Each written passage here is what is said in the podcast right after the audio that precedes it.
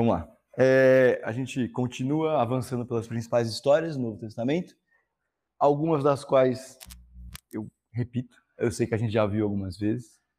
O desafio aqui é não ser, de novo, viciado em novidade, achar porque a gente já viu, a gente já sabe, ou que, principalmente, Deus não vai falar com a gente, porque a gente já viu algumas vezes.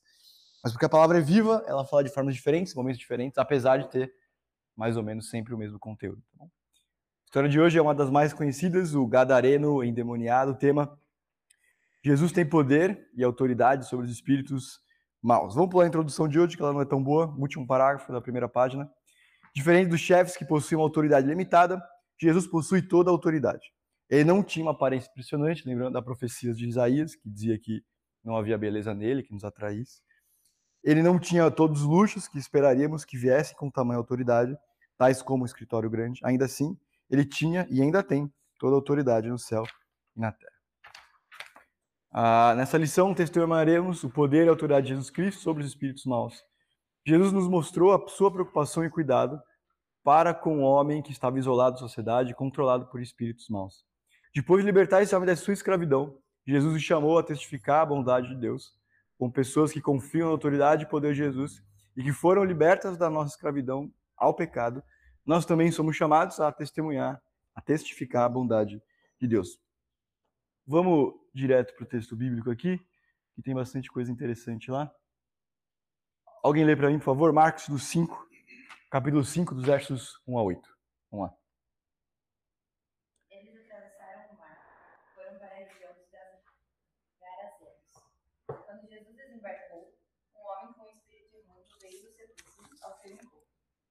Esse homem vivia nos sepulcros e ninguém conseguia prendê-lo, nem mesmo concorrentes, pois muitas vezes lhe haviam sido acorrentados pés e mãos, mas ele arrebentara as correntes e quebrara os ferros de seus pés. Ninguém era suficientemente forte para dominá-lo. Noite e dia ele andava gritando e cortando-se com pedras entre os sepulcros e nas colinas.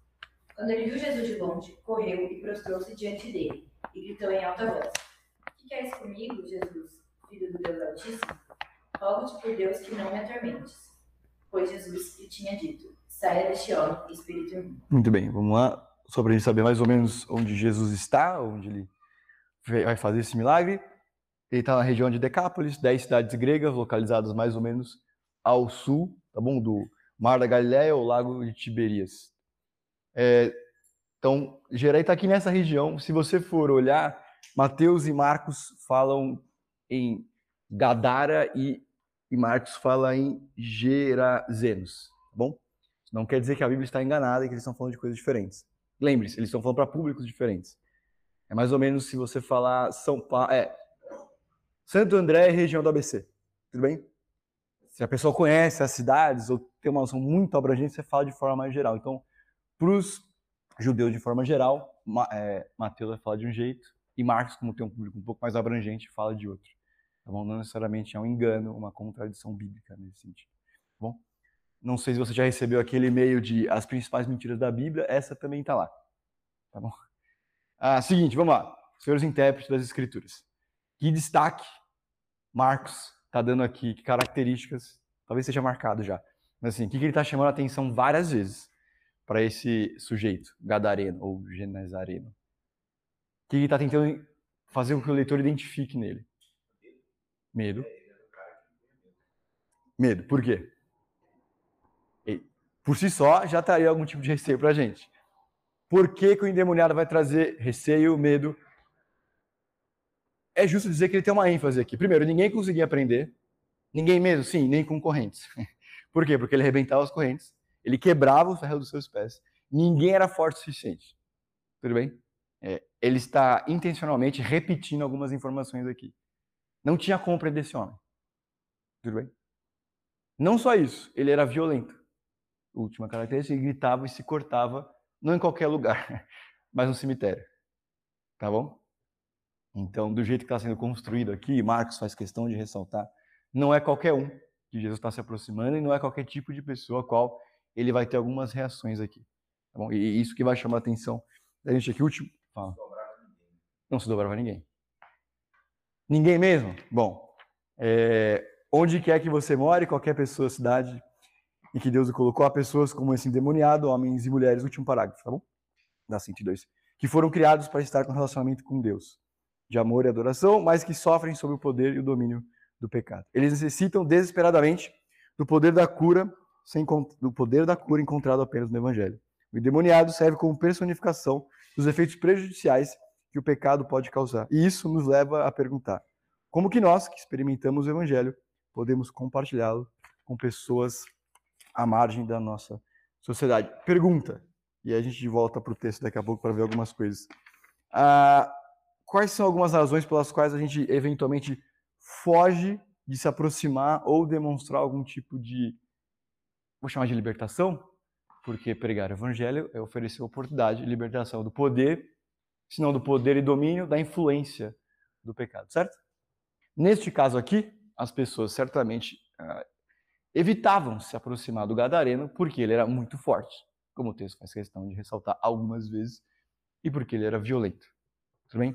Quais são algumas outras características que a gente, os cristãos, eventualmente não se aproximam das pessoas e usam isso como explicação?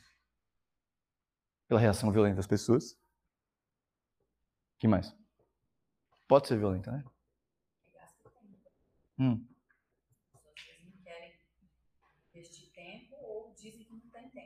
Uhum. Uhum. A gente se convence que não tem tempo é. também.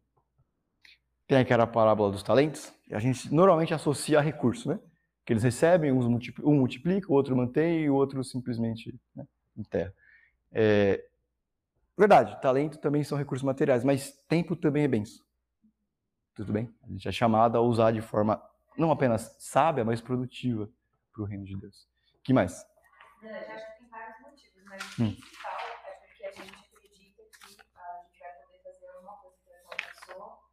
por nós mesmos, não que a gente tem fé de que pessoas que faz a obra, que a gente só uh, é instrumento nas mãos dele. Eu acho que é por isso. Num certo sentido, a gente tem razão que não vai conseguir fazer nada, certo? Mas esse é o ponto. Não, eu disse que a gente Sim. acha que a gente Sim. pode fazer alguma coisa. Isso, exatamente. A gente não pode fazer nada, entendeu? Exatamente. Se tivesse certeza de quem é o Espírito que vai agir, uhum. a gente deixaria, deixaríamos ser usados como instrumento, sem tanto medo, assim, sem tanta preocupação porque a gente confia demais ou de menos em nós, mas o problema é a confiança no lugar errado. A gente faz errado ou pelo motivo errado ou deixa de fazer, porque acha que não é capaz. Tipo, mais ou menos o medo que normalmente pode acontecer de Filipe com Natanael, né? Foi semana passada o culto. O que, que eu falo quando alguém me disser alguma coisa que eu não souber o que responder? Nada. Você estende o convite de novo. Venha e veja. Venha e veja. O que mais? Hum, Marisa. Hum.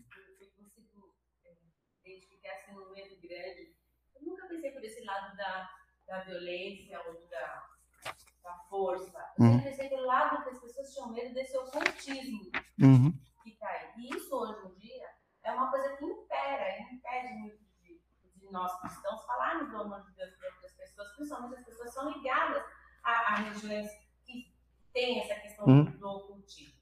Então, isso eu acho que é um impedimento enorme e falta em nós, muitas vezes, um conhecimento, uma sabedoria, para a gente poder lidar com as diversas. É, com essa diversidade uhum. religiosa, e, e, mas saber colocar a palavra de Deus de uma forma que seja não imperativa, mas de uma forma que seja amorosa, uhum. sem agressão. Uhum. Então, eu, eu não sei, não sei se vocês concordam com isso, mas é um, uma visão que eu tenho. Eu, eu acho que tem, tem um ponto, né? inclusive os, os, discípulos, eles tiveram uma vez dificuldade de, de fazer isso. Né? Jesus fala assim, olha, faltou fé. fé. Sim. Então, acho que a palavra-chave do elemento é fé, mas às vezes vai faltar, às vezes, a gente a coragem mesmo de Sim. fazer. É, Jesus vai dizer que essa caça não sai senão por jejum e oração. Que é, que é confiança, é estar disposto a usar as ferramentas que Deus nos dá para o reino dele, que é, é, fé, né? Fé é um instrumento, na verdade. Então, do que a gente está vendo aqui, nós podemos ser menos usados porque a gente não está com o coração no lugar certo e nem ter uma devoção profundamente correta para enfrentar alguns desafios profundos desse mundo. E aquilo que você falou, Marisa, a gente lembra daquela ilustração do pregar o evangelho é mais ou menos como abrir a jaula do leão. Nosso trabalho, nossa função é abrir, não atrapalhar. A gente consegue atrapalhar como? Não tendo fé, não tendo essa devoção profunda. É, um cara que eu gosto vai dizer que a única coisa que deveria ofender a pessoa é o evangelho. E ela vai, num certo sentido, todos nós em diferentes áreas, dizer você está errado. Né? Não é desse jeito que se faz. Deixa aqui o evangelho fala. Muito bem. Queria lembrar, acho que não é um problema tanto para a gente aqui, já que a gente está na escola bíblica, a gente já lida com a realidade que existe esse tipo de ser espiritual, certo? C.S. Lewis disse que no livro de Crônicas de, Nárnia, o autor de Crônicas de Nárnia, porém no livro Cartas de um Diabo ao Seu Aprendiz, se você não leu, eu quero te encorajar, é um desses livros para ler antes de morrer, tá bom? Não sei se vai ter no céu. Então, então aproveita, porque é muito bom, muito bom mesmo. Eu tenho, tá de volta, eu acho, certo? Devolveu, então eu posso emprestar. Ah, não, tá com a Luísa agora. Se você não tem, depois eu empresto. É, o C.S. Lewis, ele inventa uma correspondência entre um diabão e um diabinho. Um chefe e um estagiário, eles conversam sobre um cara que esse diabinho está atormentando, né? Está tentando impedir que vá para a igreja, se converta, alguma coisa assim. Em determinado momento ele diz que ah, o maligno saúda o cético e o místico com a mesma alegria. É uma realidade, tudo bem? Imposta. Agora, tem dois caminhos muito ruins de lidar com essa realidade. Primeiro, o cético, que ignora a existência desse tipo de força. Se eu não conheço o inimigo, se eu não sei aquilo que está revelado para mim, eu também não estou atento ao poder e influência que ele tem sobre crentes e não crentes. Efésios 2, 1 ao 3 vai dizer das potestades do ar os príncipes desse mundo. São autoridades. É, eu uso a palavra gente, mas é mais para pessoas, seres pessoais, com vontade, intelecto e emoção, tá bom? Que estão agindo contra isso. Não é que o mundo é neutro. Acho que a gente também lida com isso, que o mundo é ruim de forma geral. Mas as estruturas postas, desde que o mundo é mundo, desde a queda de Adão e Eva, exercem poder e vontade para dificultar não só a nossa aproximação de Deus, mas ignorar essa resistência. Tanto é que no filme Os Suspeitos, o vilão Casey Soares diz que o maior engano que o diabo já fez foi convencer o mundo que ele não existe. Tudo bem? Se eu não sei quem está agindo contra mim, eu também não sei muito bem de onde está vindo aquilo que me atrapalha. Então, esse é o problema do cético. Mas também tem um místico, que por se envolver demais e por ter curiosidade demais, vai acabar andando por caminhos que não necessariamente são aqueles que Deus revelou. Todo mundo aqui já teve histórico de igreja, então vai lembrar do nome que eu vou dizer agora, que eu não falei no culto quando falei sobre a tentação de Jesus. Daniel Mastral. Tudo bem? Foi uma febre há uns anos atrás. Diz ele que ele era um satanista, é, e aí ele se converteu, foi convertido, e aí ele fala de mistérios da época dele nesse sentido. Então, alguma coisa ali talvez seja verdade.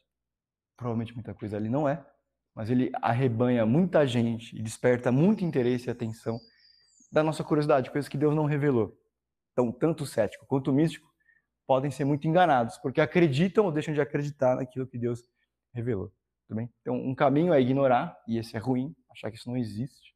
Outro caminho é achar que tudo é culpa de Satanás. Não é tudo, é muito. Também porque ainda tem os três inimigos: o mundo, os sistemas criados e que a gente perpetua, Satanás e a carne. Os três grandes inimigos, especialmente no Novo Testamento. Tudo bem? Então a gente ignora um, a gente está ignorando um terço dos nossos inimigos. Tá bom? Vamos em frente aqui. Uh, segundo parágrafo da 103. O Salvador se importa com pecadores. Jesus foi profundamente tocado quando ele viu o homem, ele viu os efeitos do pecado nas pessoas. Se essa foi sua atitude de seu coração com as pessoas, presos pela escravidão ao pecado, então o que nós deveríamos sentir por aqueles que estão na mesma condição hoje? Uma vez que temos o Espírito de Cristo, não deveríamos também ter o coração partido diante do pecado que aflige nossas famílias, amigos e colegas de trabalho? Não deveríamos sentir uma angústia profunda diante do pecado que desola o país e o mundo em geral? Quando o que parte o coração de Jesus não parte o nosso, existe algum problema. Uma área do nosso coração que não se parte diante do pecado é uma área do nosso coração que não está conformada com Cristo. É.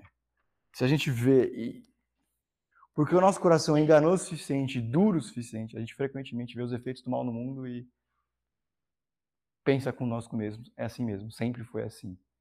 Certo? Se Jesus olhava para as pessoas, se condoía delas porque eram como ovelhas sem pastor, nosso ministério, portanto, é semelhante.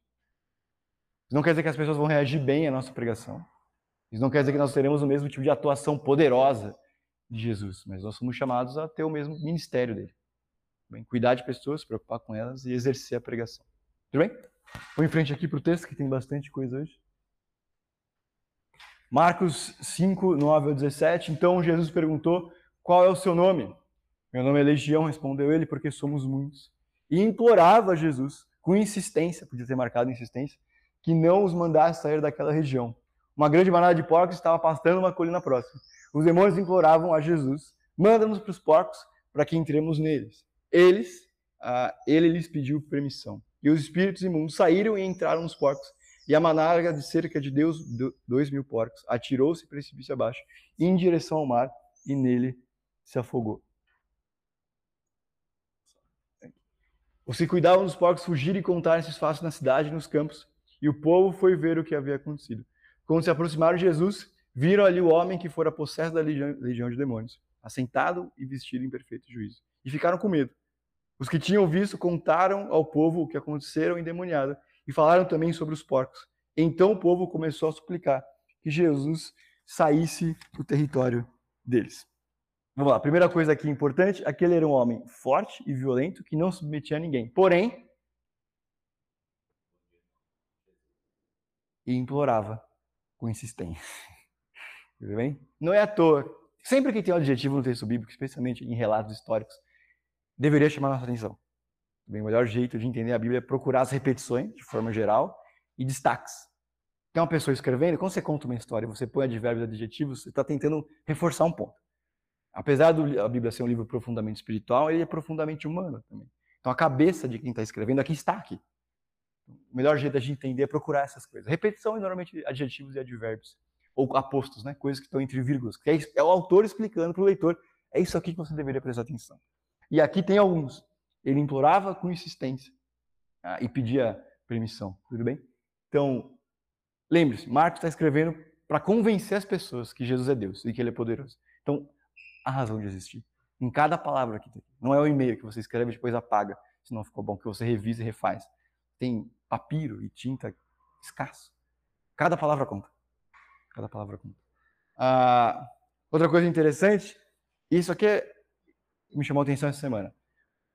Para o pessoal da cidade, era melhor que aquele homem estivesse demoniado e os porcos vivos, que os porcos mortos e ele liberto. Tudo bem?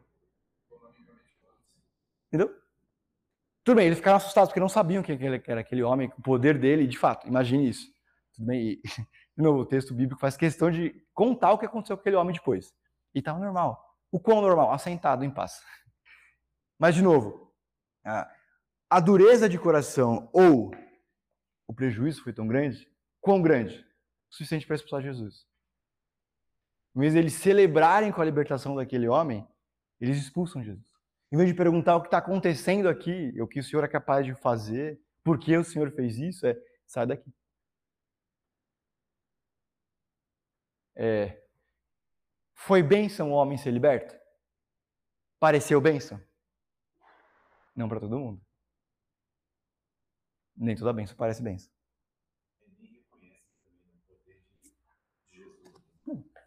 Tipo, sai daqui. Sai daqui. E Jesus, sai de lá. Outro ponto interessante. Tudo bem?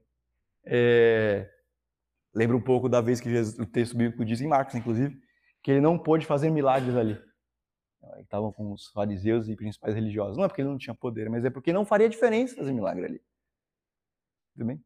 Para o ministério dele, porque ele queria comunicar. Né? Entendeu? É isso. Não é que ele não ama, mas a pregação do evangelho também condena à medida que traz libertação. Pode ser mais um aperto de nó, perto da garrafinha, do que necessariamente a libertação. Tudo bem? Isso me chamou a atenção essa semana. Eles. Você está bem? Que bom. Jesus sai. Achei pesado e triste.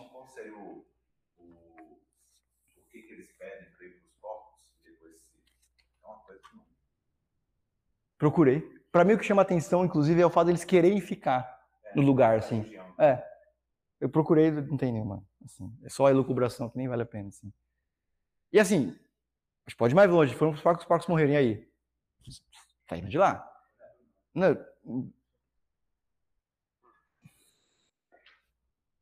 Entendeu? Não está revelado. Não não, tem muito por onde ir. É, não vão ser místicos. Não vão ser místicos. Não vão ser místicos. Daria para fazer uma tabelinha com os autores, mas realmente nenhum.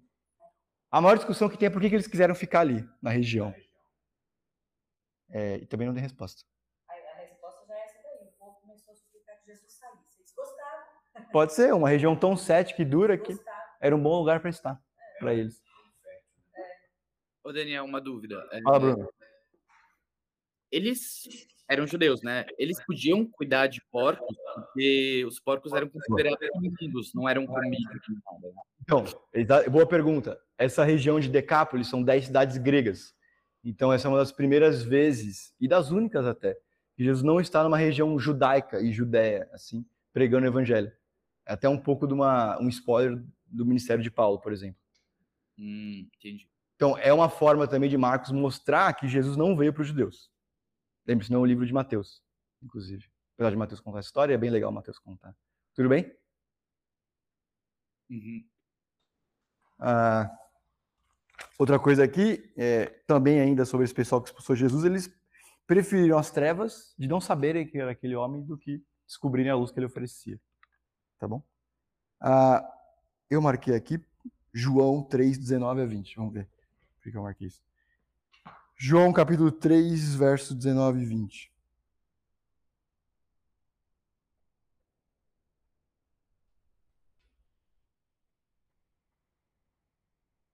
Três. Pronto, exatamente. Ah, vamos 3,16, que todo mundo sabe de cabeça. Porque Deus amou o mundo de tal maneira porque Deus amou o mundo, que deu seu Filho unigênito para todo aquele que nele crê, não pereça, mas tenha vida eterna. Pois Deus enviou, pois Deus enviou o seu Filho ao mundo para não para condenar o mundo, mas para que esse fosse salvo por meio dele. Quem não crê nele já está condenado, mas quem não crê já está condenado, por não crer no nome do Filho unigênito de Deus. Esse é o julgamento. A luz veio ao mundo, mas os homens amaram as trevas e não a luz, porque as suas obras eram más. É exatamente isso que está acontecendo aqui. A nossa natureza caída, a nossa inclinação moral nos faz amar o que é mal. Nós não somos vítimas do mal, somos comparsas do mal. É que às vezes ele nos faz mais mal do que a gente faz uso dele. Vou em frente aqui, vira a página para 105. A Bíblia claramente delineia, isso é importante, a, a diferença entre possessão demoníaca e opressão demoníaca. Enquanto um crente não pode ser controlado por um demônio, a ponto de ser capaz de obedecer a Deus, ainda somos encorajados a resistir ao diabo, porque o diabo, inimigo de vocês, anda ao redor como um leão, rugindo, procurando a quem devorar. De tempos em tempos, os crentes podem ser suscetíveis à opressão. A gente vai falar disso, tá bom? Rapidinho. Com isso, eu quero dizer que há períodos de elevado ataque espiritual que desafiam a nossa fé em Deus. Esses períodos geralmente são marcados por uma falta de fé na verdade revelada a nós, na palavra de Deus. A chave para lutar essa batalha espiritual é expor as mentiras do inimigo a verdade de Deus e pela fé crer e agir segundo a verdade. Eu sei que esse é um assunto que a gente não fala muito porque não é uma ênfase das escrituras, mas ainda assim é uma verdade bíblica.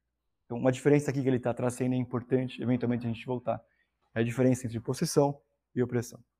Possessão é o que a gente está vendo na história. Alguém controlado por um espírito mau, bem dominado. Isso não acontece com o cristão, tudo bem? Porque ele já está dominado e, para todos os efeitos, cheio do Espírito Santo. Então a gente não precisa ter medo disso, ou pode ter medo disso. O que não quer dizer que Satanás não seja talvez a segunda criatura mais poderosa. Não é uma batalha do bem contra o mal. É uma batalha do Criador Todo-Poderoso com uma criatura muito rebelde. Criador são categorias diferentes. A distância entre nós e Satanás é menor do que a distância dele para Deus. Tá bom? Ele é muito poderoso enormemente poderoso. Muito mais do que todos nós. Mas ainda assim, ele está na categoria criatura. Um bom paradigma é a história de Jó. Tudo bem? Em que Satanás vai na conselho de Deus ali pedir autorização e convencer que Deus estava errado. Bem, apesar de ele ser muito inteligente, muito capaz, ele não é totalmente inteligente. Tá bom? Ele ainda sabendo da verdade, ignora a verdade. E tenta convencer Deus que ele estava errado. Não é exatamente a categoria de burro, mas é tipo. Tá bom?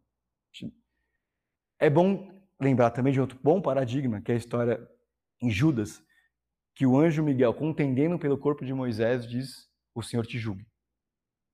Um anjo está dizendo para o outro: Deus trate com você.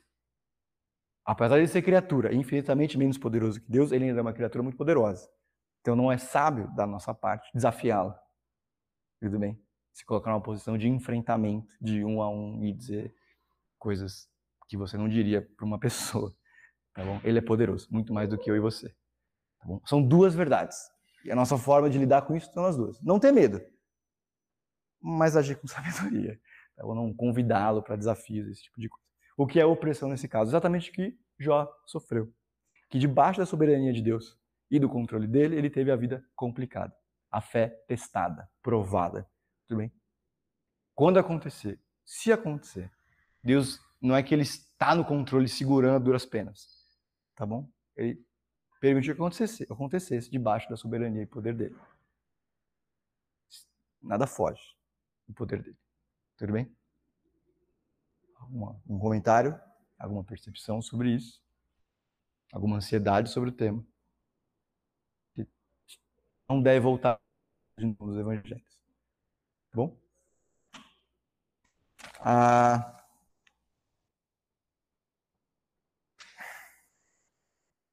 Boa pergunta aqui.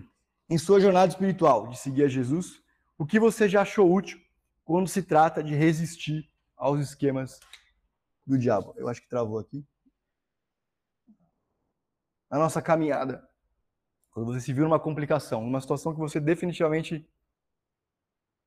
percebeu que não vinha de Deus, que foi uma provação ou uma tentação. Às vezes é difícil diferenciar.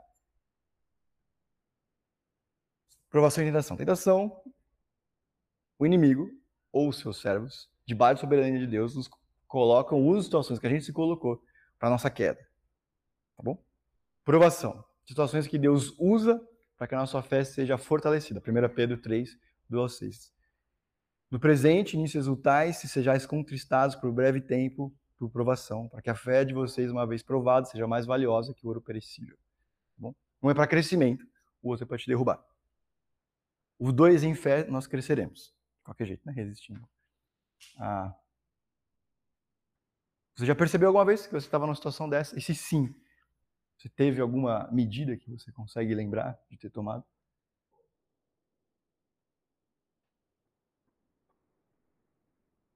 Se não, eu tenho um destaque aqui de um bom livro que eu li esses tempos. A informação por si só não é suficiente para trazer mudanças, mas eu oro é, para que você pegue o que você leu aqui e coloque em ação.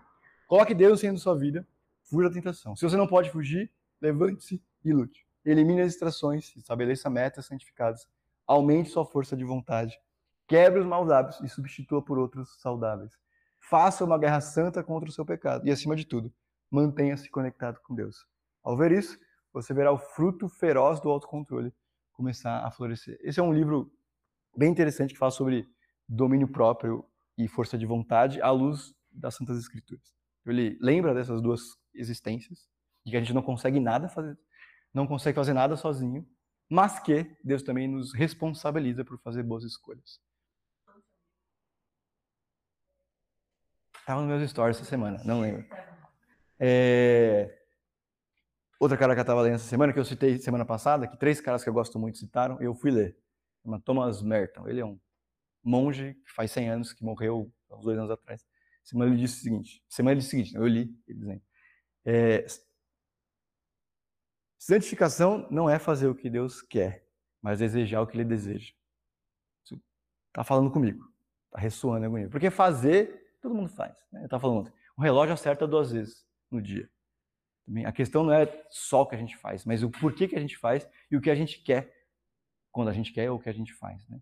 Então, nesse processo de transformação, de vencer a opressão, resistir à tentação, é encontrar e viver uma forma que Deus gostaria que eu agisse. É desejar o que Ele deseja. Porque eu serei menos tentado. Eu estarei em menos situações complicadas em que eu posso ser oprimido e tentado porque eu simplesmente não estava lá. Eu simplesmente não quis aquilo. Tudo bem? É ter essa natureza transformada dessa forma. Isso aqui tem uma ponderação importante. É, Paulo para Timóteo vai dizer para ele fugir da imoralidade. Não é para resistir. Não é para ver até onde vai. Vai embora. Tem outras situações, ele lembra aqui bem, que nós seremos cercados pelo mal. E aí só tem um jeito, lutar contra. Dizer não. Fisicamente, eventualmente. Mas, de novo, o conselho de Paulo para o seu protegido é: foge. Foge do mal. Não se aproxime do mal. Não se envolva com o mal. Esteja longe do mal. Tudo bem? Batalha Espiritual, se você leu. Alguém leu aquele livro, Este Mundo Tenebroso? Ari, chegaram a ler? Você leu? Muito legal. Zero bíblico, né? Questão. Ele é ótimo. Ele é tipo Harry Potter de crente, mais ou menos assim. Zero Bíblia. Porque quando ele fala de batalha espiritual, tem até que eu estava vendo, o segundo volume. Ele é, é muito legal. As batalhas espirituais são muito legais. São anjos com espadas de fogo. Se você tem 15 anos, é tipo, quero. É, é tipo isso. É tipo isso, é ótimo. É, é realmente muito bem. Assim, eu li com 15 anos, agora eu não sei como que seria. Né? É, então não sei se. Então, assim, a história é legal. É, é uma cidade, um cara, e anjos, exércitos, espadas de fogo, escudo. Obrigado. É muito bom. E é normalmente o que a gente associa à batalha espiritual, né? Uma coisa tipo Senhor dos Anéis. Mas a batalha espiritual, de verdade e bíblica, a gente vê na Bíblia é muito mais parecida com a tentação de Jesus. Em que ele, sendo tentado pelas mentiras de Satanás, responde com Bíblia. Com alguém manipulando o texto bíblico para ser tentado em direções que Deus não gostaria que ele fosse, ele responde com versículo de confiança e fé. Não quer dizer que nós não sejamos oprimidos, que as forças do mal não se levantem contra as forças do bem e que Deus não tenha os armados anjos da guarda, que não é um para cada um também, tá bom? a maçã de Adão e Eva, a baleia de Jonas e o anjo da guarda um para cada um. Não necessariamente é um para cada um. Não quer dizer que não seja, mas a Bíblia não fala nesse sentido. Tá bom? Não fala nesse sentido. O que tem é um versículo no Antigo Testamento que fala de um guardião de uma cidade. Tá bom? Para ser bem justo. É, pode ter, pode ter, mas a gente não faz versículo com vers... não faz teologia com versículo só. Está contando uma coisa que está acontecendo, necessariamente o que acontece sempre. Então existe os anjos guardam, Salmos vai dizer isso, né? Eles guardam os filhos de Deus. O como? Bom, anunciando ministério dos anjos. Anunciar, mais ou menos como Gabriel faz no Novo Testamento muitas vezes, e no Antigo também. É livrando de circunstâncias, situações. Alguém que você conhece já deve ter contado algum tipo de testemunho nesse sentido. Chega a aparecer alguém no meio do nada que livrou de alguma circunstância, eu conheço. É, tem esse ministério proteger os filhos de Deus, anunciar as boas verdades guardar. E a Bíblia não diz muito como isso funciona. Por que eu estou falando isso? Por que eu cheguei em 200? Batalha muito tenebroso. O que é batalha espiritual? A única vez que a gente vê isso acontecendo na Bíblia de verdade, em Apocalipse, no final de todas as coisas, que não está acontecendo agora. Tudo bem? Não tem anjos descendo com espadas de fogo agora. Matando gente para que o sangue suba até a canela. Não é o que está acontecendo. Final da história. O que está acontecendo agora é o tipo de batalha que Jesus enfrenta em que nós somos constrangidos e enganados pelas mentiras de Satanás em diferentes formas, não só por figuras e pessoas, mas por sistemas ao qual ele tem muito poder. Tudo bem? Que vai desde não sou do tipo de pessoa que demoniza a mídia, mas da mídia às pessoas ao nosso redor, que contam mentiras que a gente acredita e conduzem as nossas vidas. Bem? A maior batalha que ele trava não é com espada, é pela nossa mente e coração. Tudo bem? Porque é aí que a gente vai errar. Quem aqui já foi tentado por Satanás ou um anjo dele com uma espada dizendo faça isso? Ninguém. Nem se você ligar a TV agora, naqueles canais bem malucos, vai ter alguém dizendo isso. Tá bom? Ele simplesmente não faz isso. Há muito tempo. O que ele faz é enganar a gente. É convencer a gente que o que Deus quer não é tão bom e o que a gente quer é muito bom. Tá bom? Vou em frente aqui. Uh, último parágrafo, da 105. Há algumas coisas para observarmos acerca dessas mudanças, falando aqui sobre o homem. Primeiro, ela foi radical. O texto diz que o homem estava sentado vestido em perfeito juízo. A sua vida mudou completamente quando ele conheceu Jesus. Ele deu uma volta de 180 graus. Uma vez que mar... uma... o que uma vez marcara sua vida, possessão demoníaca, hostilidade e raiva, tudo havia ido embora e sua vida estava completamente diferente por conta de Jesus. Vou ler aqui esse destaque, a gente nem sempre lê, as 99 doutrinas, mas ajuda o que a gente falou sobre hoje. Os demônios são seres angelicais, anjos caídos, portanto, que pecaram contra Deus e agora continuadamente operam o mal no mundo hoje. Os demônios se opõem a Deus e procuram destruir a sua obra, como visto na descrição bíblica de Satanás. O cabeça dos demônios que procura roubar, matar e destruir. Embora os demônios tenham poder, eles são limitados pelo controle de Deus, que só podem agir dentro das restrições do que Deus permite. No fim, todos os demônios serão lançados do lado de fogo, que foi, que foi originalmente criado para isso. Outro lembrete importante que vai demorar para a gente passar aqui. O inferno não é o reino de Satanás. Não é ele que tem um tridente maior, perturbando e torturando as pessoas que lá estarão. Ele é o que mais vai sofrer. Ele é o que será mais punido. Porque a quem muito foi dado, muito será cobrado. É, o lago, o inferno, inclusive, será jogado, lançado no lago de fogo, é o que diz Apocalipse. Como isso funciona? Aonde que é? Mas, se tiver alguma coisa parecida com o inferno de Dante, em níveis de sofrimento, o que me parece que vai existir de fato, é ele que vai estar no último, sofrendo. Tá bom? Como? Também não sei dizer exatamente. Mas ele não, vai, não é o lugar que Deus deu para ele. Não é o prêmio de consolação. Então ele vai estar lá sofrendo com aqueles que rejeitarem juntamente com ele a Deus. Tá ah, segundo lugar, 106, segundo parágrafo. Essa mudança era evidente para os outros. Quando eu e você entregamos nossas vidas a Cristo, algo mudou dentro de nós. Essa mudança em nosso interior também transforma o nosso exterior. O que Cristo fez em minha vida interior começa a transbordar para o lado de fora. E quando isso acontece, as pessoas notam. Quando companheiros na fé começam a ver a nossa caminhada com Jesus, a, com Jesus mudar o nosso como vivemos, elas, eles se alegram. É, pergunta, acho que essa é legal. É, que mudanças radicais você já viu em alguém que foi recém-convertido na sua experiência? Assim? Ou que você viu em você, para aqueles que tiveram uma conversão talvez mais tardia? Quais foram algumas principais mudanças que você já viu em alguém próximo ou pessoalmente próximo de alguém que foi convertido? Porque a, conversão desse sujeito é radical. E não foi o suficiente para que as pessoas celebrassem com ele, inclusive. Acho que perdão. Hum.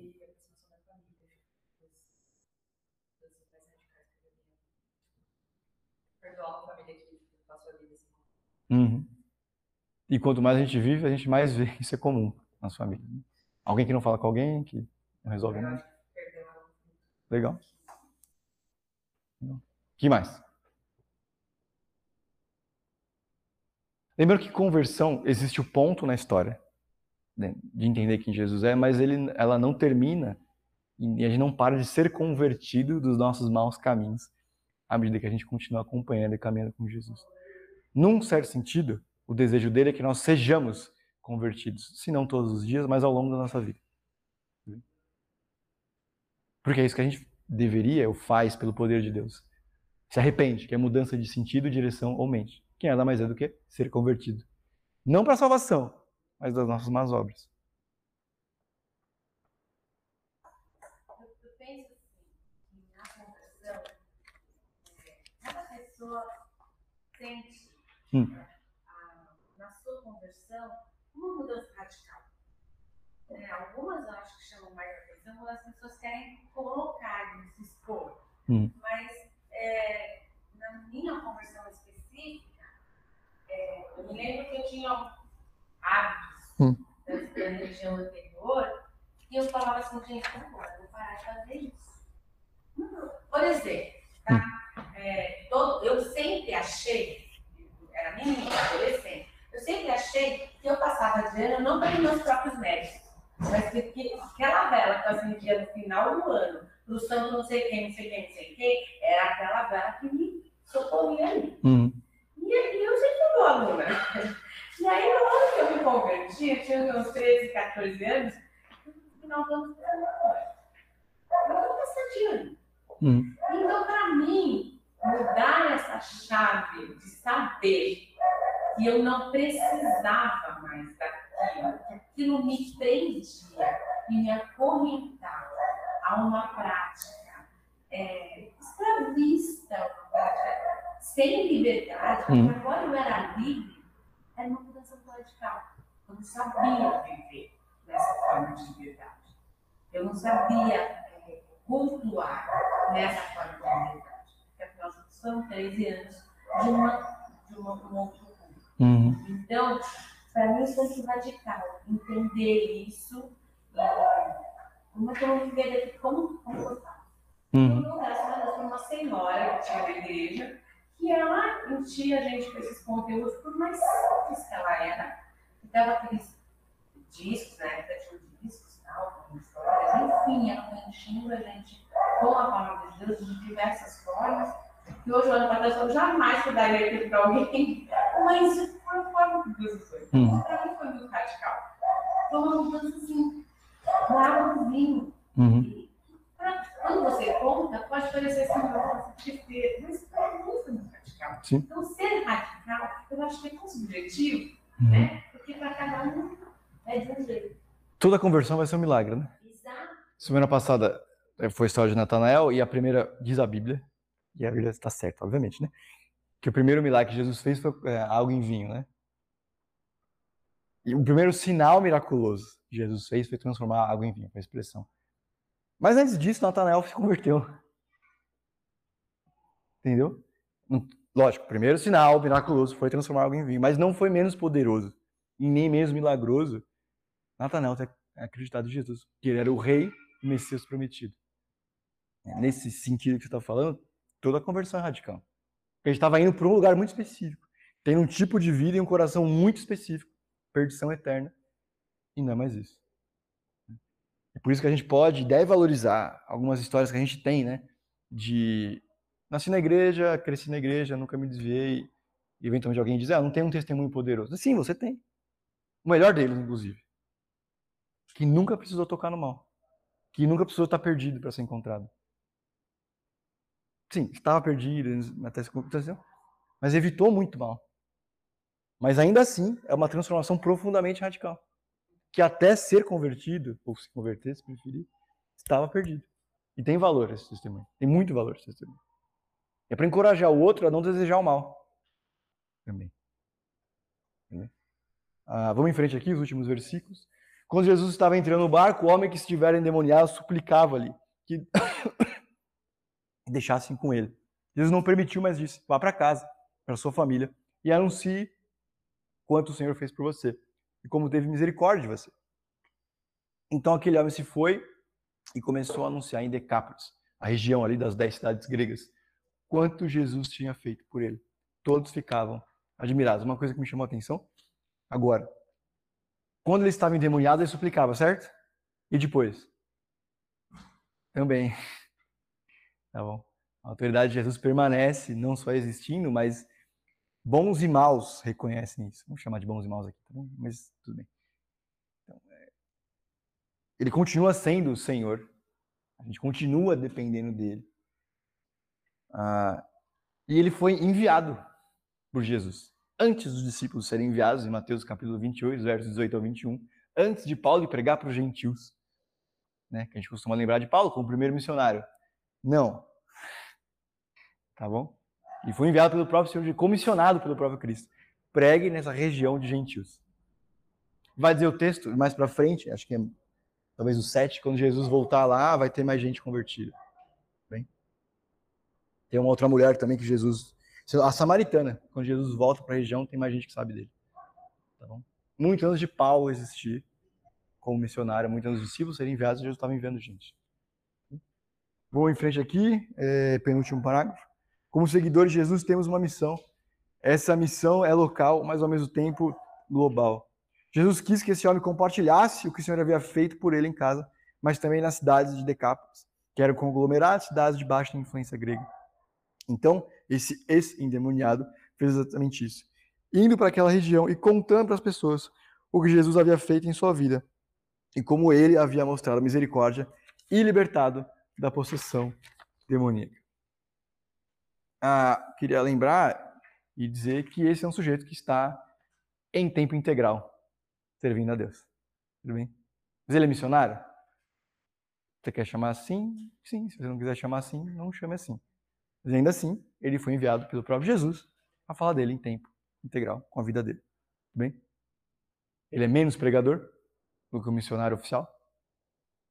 Ele é missionário em tempo parcial, ele é pregador, não. Vai e fale.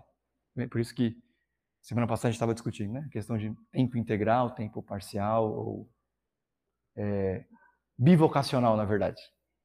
A nossa vocação é uma só: ser cristão. Como que a gente faz isso? Obedecendo, pregando, independente do título que a gente se dá ou dão pra gente. Nós não somos o que nós fazemos, nós somos o que nós fomos feitos por Deus. Vamos em frente aqui. Ah, vamos para a conclusão. A última página, 108, diz assim: Libertação do pecado sempre acaba se desdobrando em missão.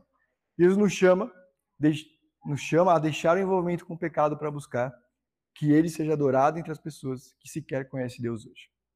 Através da nossa salvação, nós descobrimos que o perdão leva à liberdade, e a liberdade leva os discípulos de Jesus a ir aos confins da terra, a fim de que todos os povos possam conhecê-lo e temê-lo.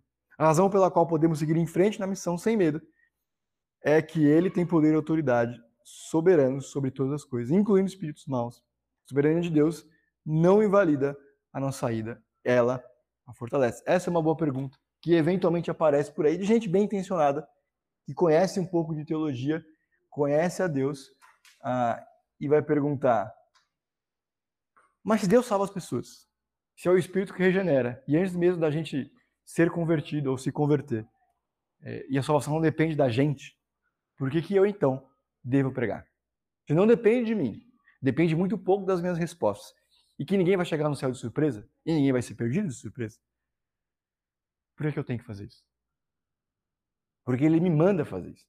Porque eu deveria fazer isso se Deus salva quem ele quer, do jeito que ele quer, na hora que ele quer. Por quê? Porque a gente deveria fazer isso. Faz sentido fazer isso? Por que a gente faz isso? Se tudo depende de Deus. Vai ser usado só como uma ferramenta de Deus. Né? Uhum. Se, através da gente indo fazer isso, ele vai chegar nas pessoas. Ok. Ok. ninguém vai ouvir. Então, aí você tem que fazer Uhum. falar para as pessoas que as pessoas não poderiam ouvir. Sim. Uhum. que mais?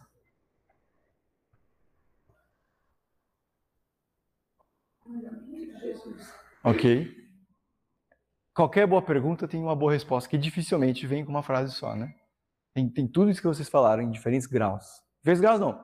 A resposta completa envolve tudo isso. Né? Primeiro, é uma ordem e ordem de Deus, a gente obedece.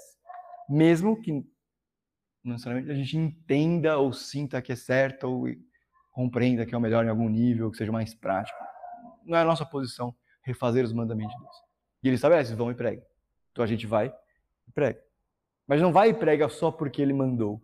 É porque é um privilégio participar disso. Nós temos o privilégio e a oportunidade de participar do resgate das pessoas da perdição eterna. Ninguém vai deixar de ser salvo pelo que eu falei ou pelo que eu não fiz. Mas eu posso deixar de participar do privilégio, que é ver alguém salvo, porque eu não fiz porque eu não falei. E qual é o preço disso? Quanto que vale participar da salvação alheia? Tem valor? Não porque vale pouco, mas porque a gente não consegue nem dimensionar. Então, como é alguma coisa que vale muito, eu participo. Porque é bom, porque Deus mandou. Porque eu, tipo, comparação é muito ruim que eu vou fazer agora. Tá bom? Muito ruim. Muito ruim. Tá, tá gravando, mas. Do que, que adianta eu ir no estádio e torcer pro meu time? Gritar para ele cruzar, para ele virar o jogo. Né? Cruzar de uma ponta para outra. Na TV. Adianta alguma coisa, Rodrigo, quando a gente faz quando a gente se irrita? Nada. Mas está ali, participando. Só que a diferença é que essa participação que Jesus nos comanda a ter não é vazia. É privilégio, é bênção. A gente se envolve com muito mais coisa que não adianta nada e não muda nada para ninguém. E a gente não, fica, não faz essas perguntas. A gente se contenta. Mas com aquilo que Deus manda, parece que a gente cria algumas resistências. O que eu vou fazer se ele vai fazer? Ele mandou, então a gente faz. Mas não apenas isso, a gente tem o privilégio de participar da salvação alheia. É uma, é uma questão de devoção, de submissão, mas também lembrar que é para nossa transformação. Porque algumas das respostas que eventualmente a gente oferece, a gente precisa da gente nos dias ruins. Não foram poucas as vezes em que nós fomos desafiados por nós mesmos a lembrar. Eu não falei isso outro dia? Por que eu aconselho? Porque eu também me aconselho. Por que eu aprendo os versículos, a resposta para dizer para as pessoas? Porque eu preciso delas eventualmente também. É mais ou menos como oração. Né? A gente não move. A oração não é uma chave de braço que eu coloco Deus na posição de fazer o que eu quero, porque eu disse as palavras certas. É porque Ele me move me transforma por meio disso. Mesma coisa na evangelização. Ele me ensina a confiar mais nele. Porque eu vejo Deus salvando pessoas apesar de mim e das minhas respostas muito ruins eventualmente. Porque eu vejo o poder dele. Eu, eu vejo que esse negócio ainda converte gente, que ainda faz sentido.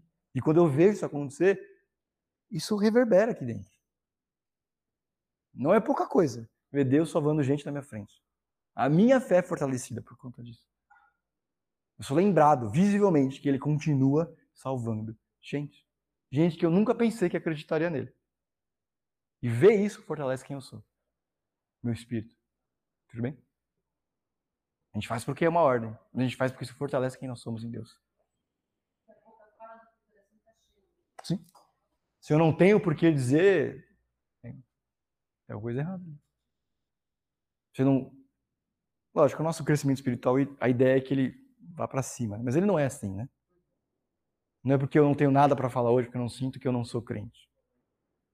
É um gráfico, se Deus quiser, da bolsa, né?